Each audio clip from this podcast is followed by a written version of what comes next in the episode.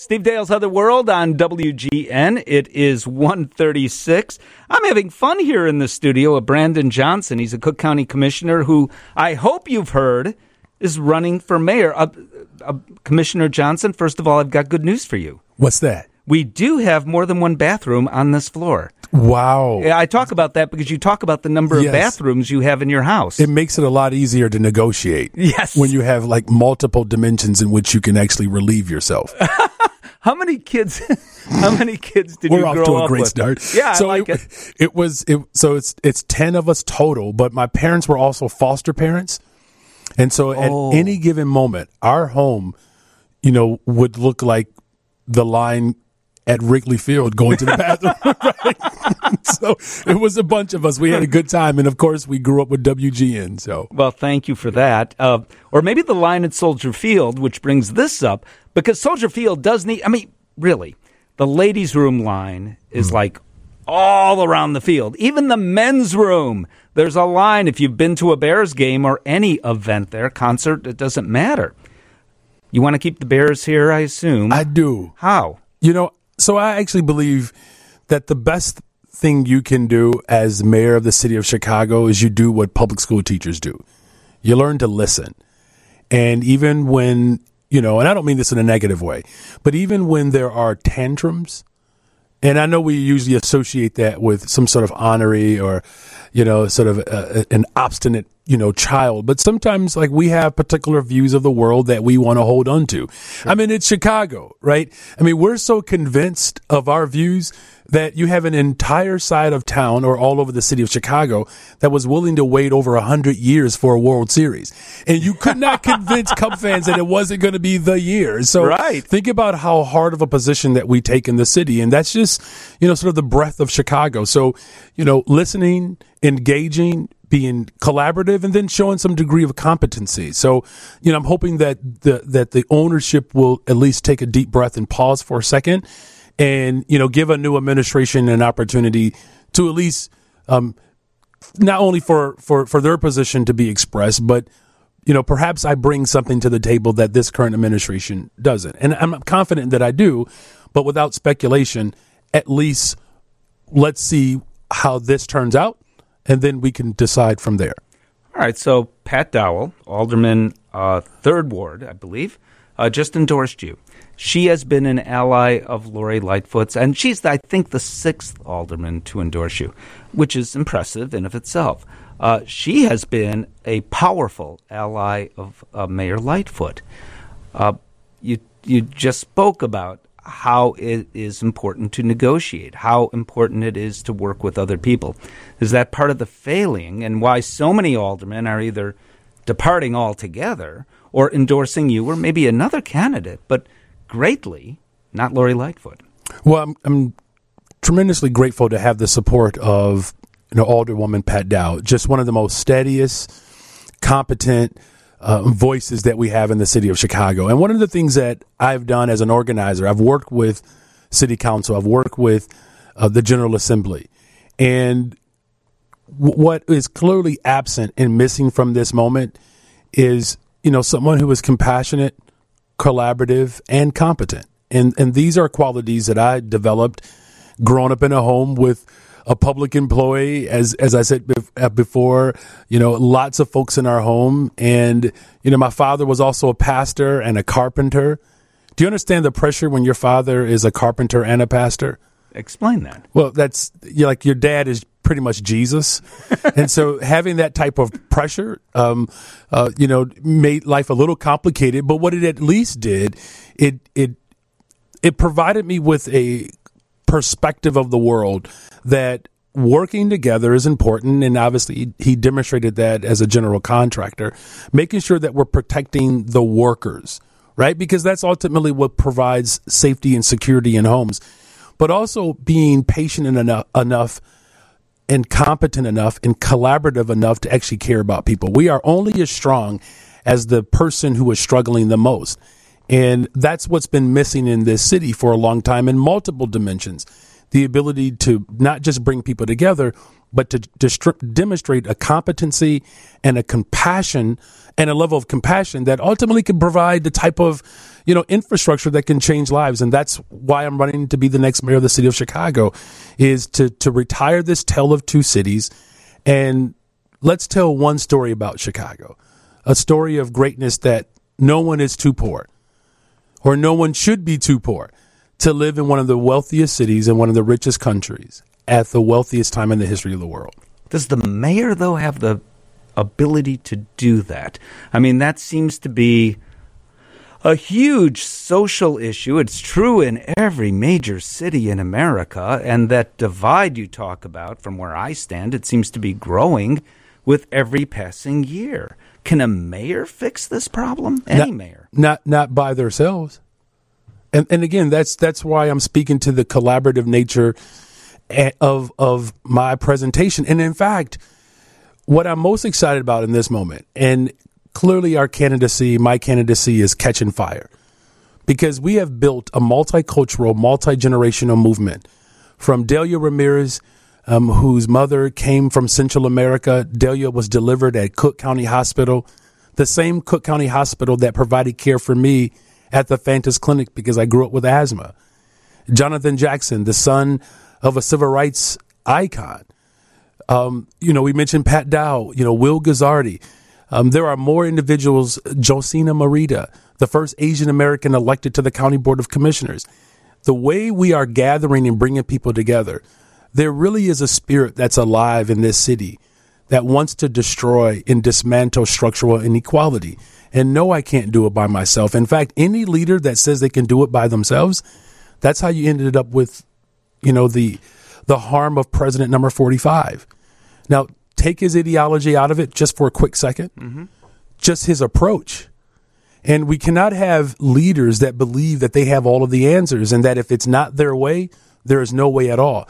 That is not how i've led as a classroom teacher as an organizer as a cook county commissioner and it certainly is not how I'm going to lead as the next mayor of the city of Chicago. We're going to bring people together. We're going to utilize the expertise and the experiences of the people of Chicago, and we're going to trust the city of Chicago to help pull us out of this this moment of despair. 312-981-7200. Of course, you're part of this program. You can text, you can call if you have questions for Brandon Johnson, Cook County Commissioner, who happens to be running for the mayor for the city of Chicago. I have some questions about uh, the Chicago Teachers Union. I have some questions about safety in Chicago, probably the biggest issue hmm. of all, I think. Yeah. And uh, we'll get to that when we come back on WGN. You know, what's really fun for me is getting to know the candidates during the commercial breaks more than anything else. Brandon Johnson is the candidate we're talking to. We've talked to just about all of them. In two weeks, this guy, Chuy Garcia, is going to be on the show and we're going to begin them all over again until this thing called the election that is happening. So there you are, growing up in a home with 87 kids or whatever you said you had there, and they're all lined up to use the bathroom. Your parents sound like incredible people. Uh, you know, not everyone is a foster mom or a dad. That's a great thing. Is that what led you into teaching? It really did. You know, you know the the the joy of service is something that we watch growing up. You know, my father was a pastor, my grandfather also pastored a church, and so I remember in my the basement of my grandfather's church, and my mother was leading the effort to feed the community.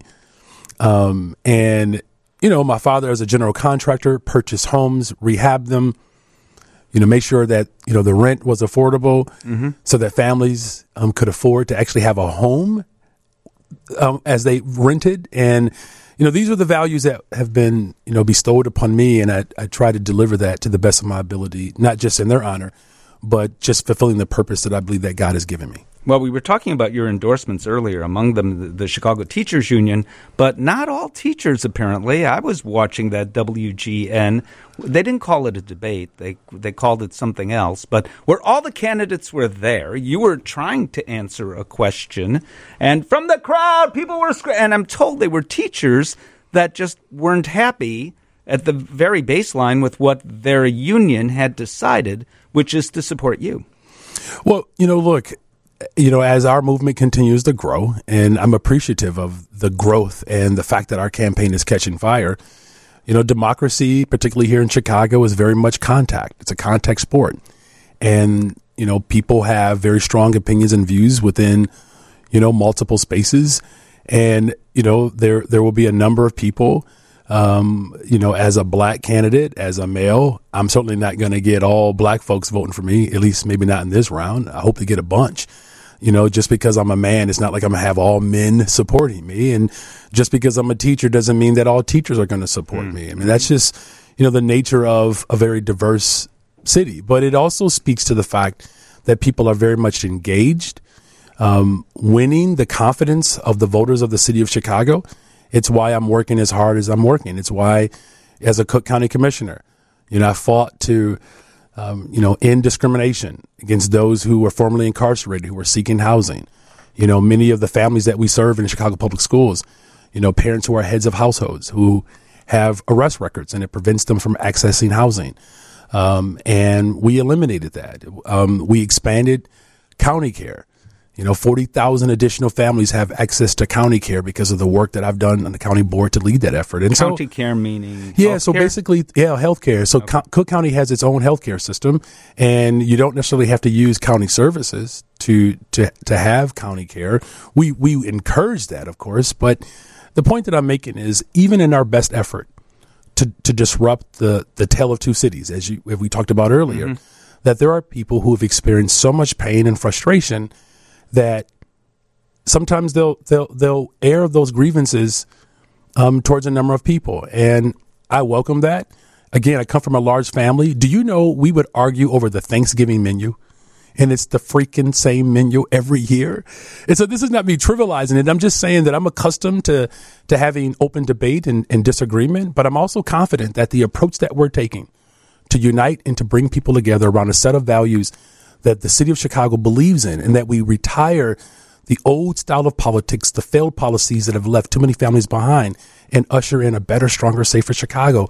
And I believe that we can do that with my leadership. And that's why I'm saying that Brandon is better. uh, we're talking to Brandon Johnson, Cook County Commissioner who's running for mayor. So are you maybe, for some, uh, too far to the left? Are you really the defund the police guy, for example? I'm the investor in chief guy. If you look at the budget plan that I've put forth, I'm going to do the responsible thing. We've had this debt that continues to drag down our economy. I put forth a budget plan that spells out specifically how we eliminate the debt and pull ourselves up out of this hole while also making critical investments. I'm going to tell people the truth. It's why I put my budget plan out now so people can look at it. Mm-hmm. You can disagree with it. You could you could agree with it, but I'm giving the voters an opportunity to dissect our vision now so that when I am sworn in that we don't have to waste time, you know, debating back and forth, especially when it comes to making investments. Because the safest cities in America, they all have one thing in common. They invest in their people, and that's what I'm calling for. And so we place too much pressure on law enforcement, much like teachers, you can't keep making public employees. But why don't we then talk about families? So, uh, you didn't answer my question about the police, really. So I want the answer to that. Are you th- really the defund the police guy? Probably not literally, but what does that mean to you? But the other question is that you bring up: uh, Is it? I mean, what are twelve-year-old kids doing out at night at eleven o'clock at night? First of all, secondly, without parents. Thirdly, carjacking or doing whatever they're doing that is really bad. And we're not holding the family responsible for those kids, and they are kids. Well, I'm glad you lifted up the fact that these are children. Like I have an eight year old and a 10 year old and a 15 year old. But they're not out carjacking. And this is what I'm, let me get to that. Yeah. Because my 10 year old barely knows where the dirty clothes basket is. right? right? So think about how jacked up a society is when a 12 year old or a 13 year old is being accused of some of the most like horrific acts that you could even think, right? And so what happens is the type of economic despair that I've described along this campaign trail, I taught in Cabrini Green, where my students from their back windows could see one of the wealthiest neighborhoods in the entire city. And out of their front windows, they had bulldozers preparing to destroy their homes.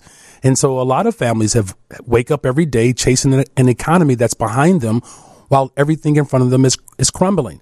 I represent a community like Garfield Park where the violence and poverty per capita reflects that of a developing nation. How do we call ourselves a world class city when people are living in, in, in poverty? Again, this is not making an excuse, but there's a real clear indication that when people are poor and when there's despair, particularly economic despair, that people become desperate. We want people to become hopeful. That's why the question about defund, it's it's it's it's a hashtag. What I've said repeatedly is that if we actually pass treatment not trauma, which would put first responders to respond mental health uh, uh, professionals to respond to what ultimately are 40% of the 911 calls, that would alleviate law enforcement from having to respond to those type of um, uh, crises. And then they could actually focus in on the more severe crime. Here's the thing.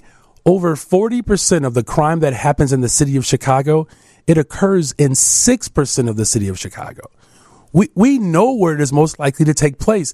And so we have to be smart about our investments and how we deploy law enforcement. Under a Johnson administration, I'm not going to keep asking uh, police officers to serve as social workers, mental health therapists, and counselors. I want to make sure that law enforcement has the tools that it needs. And what it needs is someone who is smart that can direct law enforcement to the areas where there's the greatest concentration of, of violence while also making sure that we're not putting families in a position where where we keep taking and not investing. Do you know there are 30,000 vacancies right now with manufacturing jobs? If we close the gap between education and job opportunities to put people onto a pathway of solvency, the type of violence that we are seeing right now in the city of Chicago, in the short term, we alleviate the pressure by hiring young people, redeploying our law enforcement in a smart way, but also setting ourselves up for long term investments, especially when it comes to reopening up our mental health centers.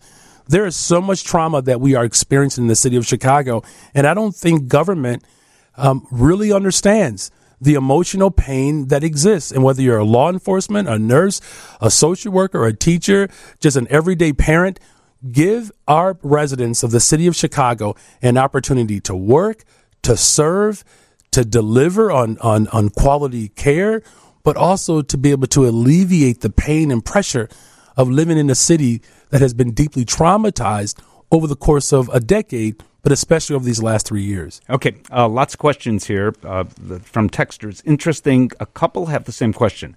I'll read one, but they're essentially the same. Ask your guest uh, how he would handle Chicago Public School negotiations as a former teacher. Historically, uh, they are holding the city hostage during strikes, etc., uh, which never is good.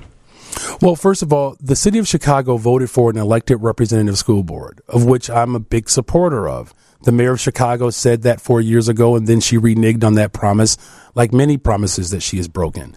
The fact that you're going to have a mayor who is not only a public school teacher, but someone who has a vested interest in our schools working because all three of my children attend public schools. I'm a product of public education. It has to work. So, as your mayor, I'm going to work with the elected representative school board. I'm going to work with the city council. I'm going to work with the General Assembly. We're going to work with the federal government. But most importantly, we're going to work with the people of Chicago to put our public schools on a pathway to solvency economically, but more importantly, a broad, rich curriculum. Look, my children, we, we, we're in, we're on the west side of Chicago. And none of my children attend a school on the west side of Chicago. Do you know why? Why? Because there's not one single school that offers orchestra. My kids play, the baby girl, Braden, plays the viola. Ethan, that's my middle son. He is helping me become a really good parent.